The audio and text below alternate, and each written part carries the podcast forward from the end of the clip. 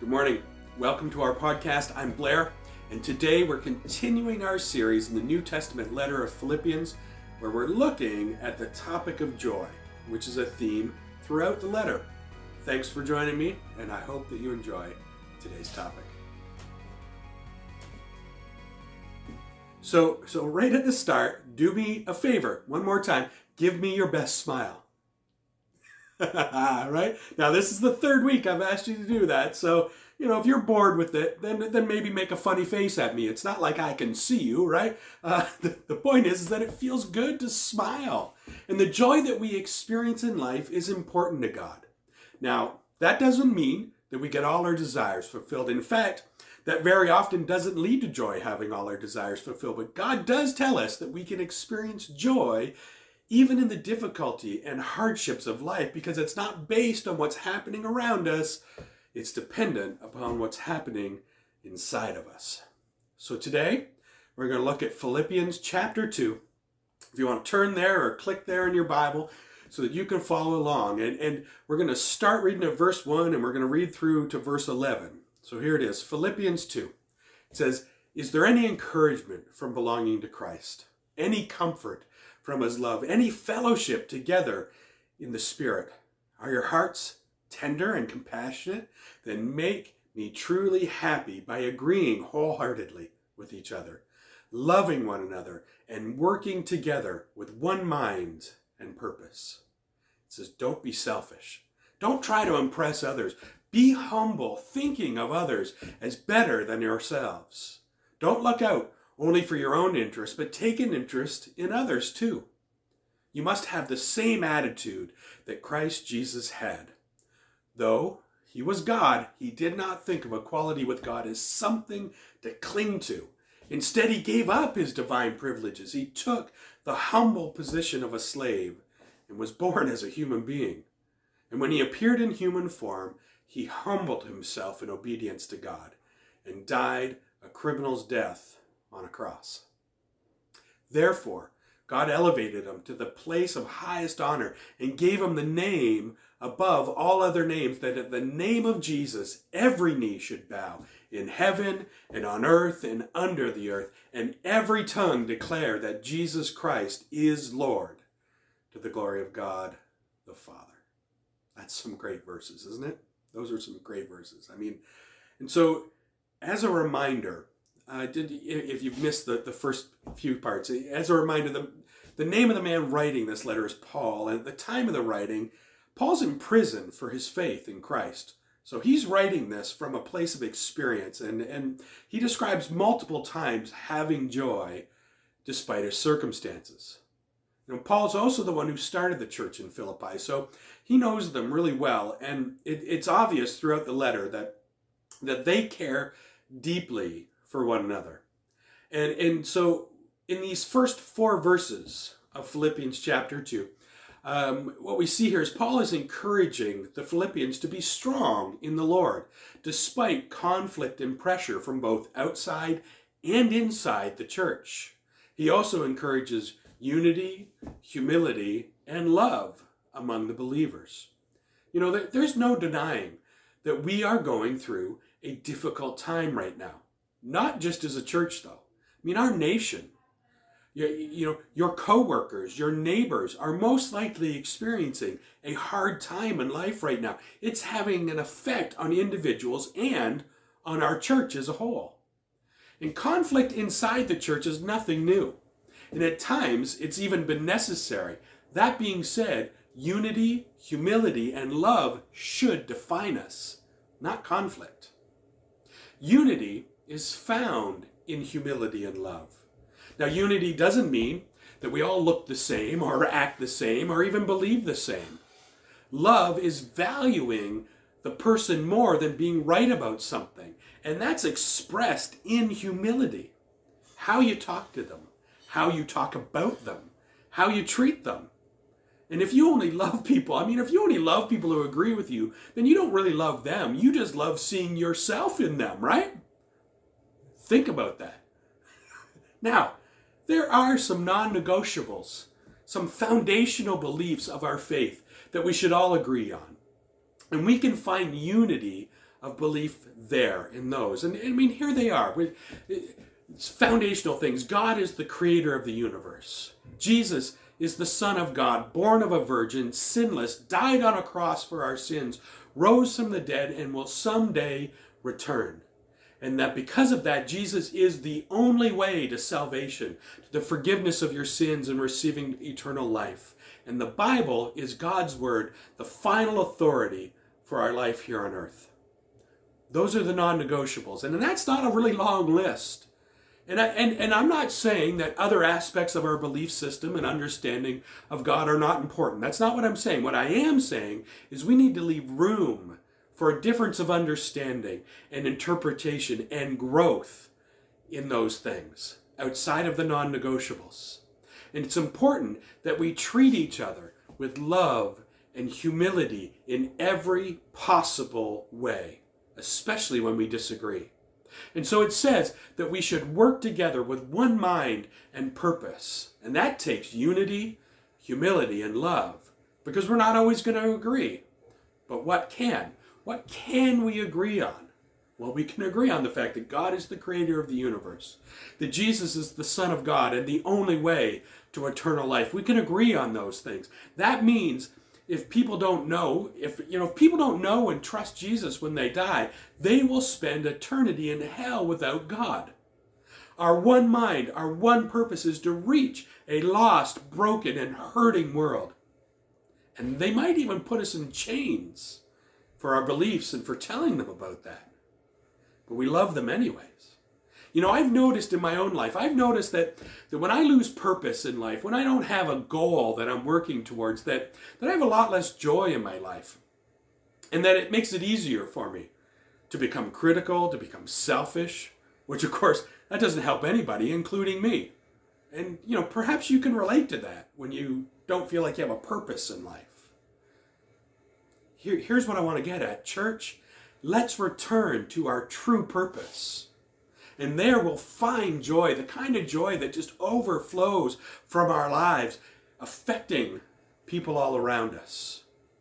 Because as we put away our selfish ambitions, as we put away our conceit, our tendencies to think that we're more right than other people, and our tendency to be self absorbed, we will naturally have a greater concern for the interests and the needs of others. Because that is what being like Jesus looks like interested in the needs of others and loving them. See, Jesus is the ultimate example of humility. And that's described for us in verses 5 to 11.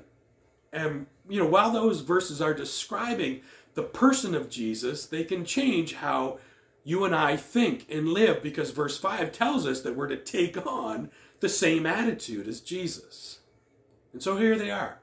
Starting in verse 6, it says, you know, Though he was God, he did not think of equality with God as something to cling to. This verse is a, a, description of Jesus' existence before taking on humanity. He is the eternal God that always existed, and yet he didn't cling to the privileges of deity. Jesus was equal to the Father. It wasn't something he had to acquire, it was who he was. So God then Jesus became like us in order to redeem us, in order to fix our broken relationships. And we are the ones guilty of breaking the relationship. I mean, think about this. What king leaves their throne to not just become common, but to become like his enemy in order to win his enemy to his side? That's how good he is. And we're to take on that same attitude of loving our enemies with the goal of winning them over. Christianity is often busy trying to prove people wrong instead of loving them to win them over. Verse 7 says, Instead, he gave up his divine privileges. He took the humble position of a slave and was born as a human being. And when he appeared in human form, right? Eh, when Jesus, when Jesus came down to earth as God and man, he made himself nothing, no reputation, he was fully God in every way, and yet he took upon himself the likeness and the form of a man who was in a low state, a baby. Right? He, he didn't come in splendor and glory. His whole life was lived uh, uh, in one of poverty and suffering And the lowest step of it all was dying on a cross, being exposed to public hatred and scorn. Humility. Humility is one of the keys to knowing God and experiencing joy in this life. It's pride that makes us want to prove that we're right and somebody else is wrong. It's pride that drives us to want to be something, to build a reputation, to gain power or influence. But those pursuits are so often very empty. And instead, I want to encourage each and every one of us to humble ourselves before God and others and to look for ways to serve both God and other people. Verse 8 right, says, He humbled himself in obedience to God and died a criminal's death on a cross. I mean, you know, there's no one God has to listen to or obey, right? I mean, in fact, the Psalm says that, that God does as he pleases. He's not accountable to anybody, but God, but Jesus left the glory of heaven and became human, and he did that to be obedient. It's an incredible example of humility. Obedience to God will lead you to joy, and it will actually lead you to all kinds of good things that God has in store. Obedience is an expression of humility in our life. And if you want to be obedient to God and experience joy and all the other blessings that come with it, then what, what you'll find is you, you will quickly find that God will hold you to that.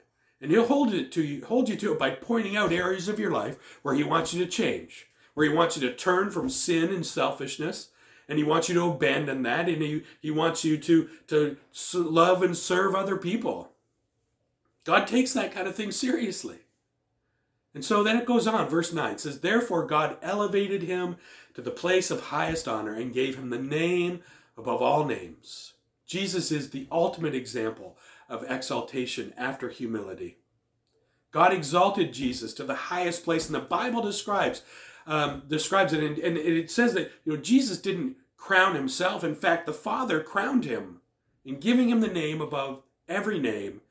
It's declared that Jesus is the person, the, the one who is above all.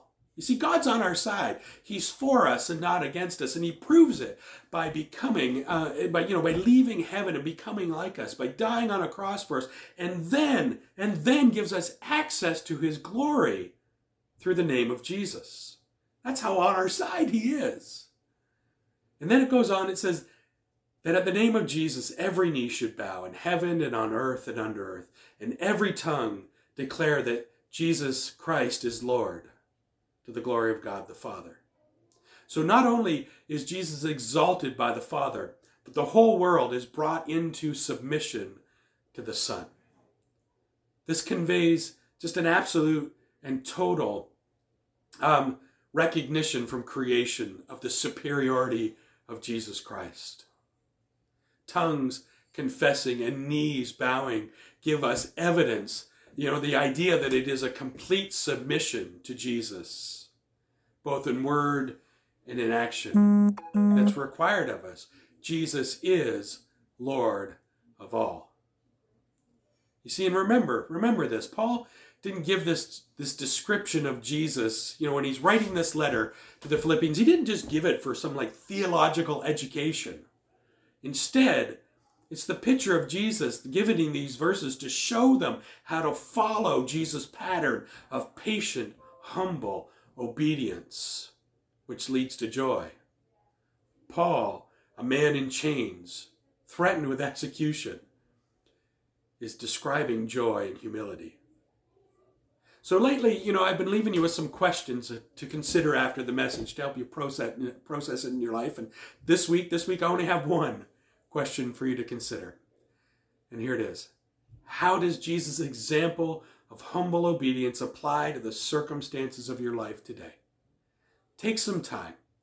Pray. Ask God to show you areas of your life where He is calling you to humble obedience. Right? He, he might ask you to, to give up something, to, to surrender a, a habit, an attitude. He might tell you to, to go and love that person that's been hating you, to do something, to serve them, to do something kind for them. I don't know. He might tell you, he might call you to humble yourself in your marriage, to ask for forgiveness or to grant it. I don't know. But humble obedience will lead us to places of joy in everything good that God has in store for us. I hope that each and every one of us will live in it. I want to pray for you today. Father, thank you for each and every person that hears this, watches this, listens to this. God, I pray today that each and every one of us, that we would be a people known for humble obedience to you. God, may we be a people of unity and love, of one mind and one purpose of reaching Campbell River for you, Jesus. That we would we'd see each person as somebody that you have died for, that you deeply love. That God, we wouldn't see somebody that we disagree with politically or or uh, in in relationship or or, or um, around you know our faith. That We wouldn't see maybe somebody that's mocked us or ridiculed us. We would see somebody that you love, that you've called us to humbly serve. God help us. May we have the same attitude as you, Jesus, in all things. May I have it, God. I desire to be like you and you alone. Thank you, Jesus. I pray that you bless each home, each individual, God, each person that hears this. God, may you draw them, call them to yourself. May they know you more and more. Thank you, Lord. We pray this, Jesus, in your beautiful name. Amen. God bless you. I hope you have a wonderful week. And uh, if you'd like, you share with me. Maybe if you if you're comfortable, share with me how God has talked to you, um, and what He, you know, those areas of humble obedience He's He's asking you to to work on. I'd love to hear it. Bless you. Have a good day.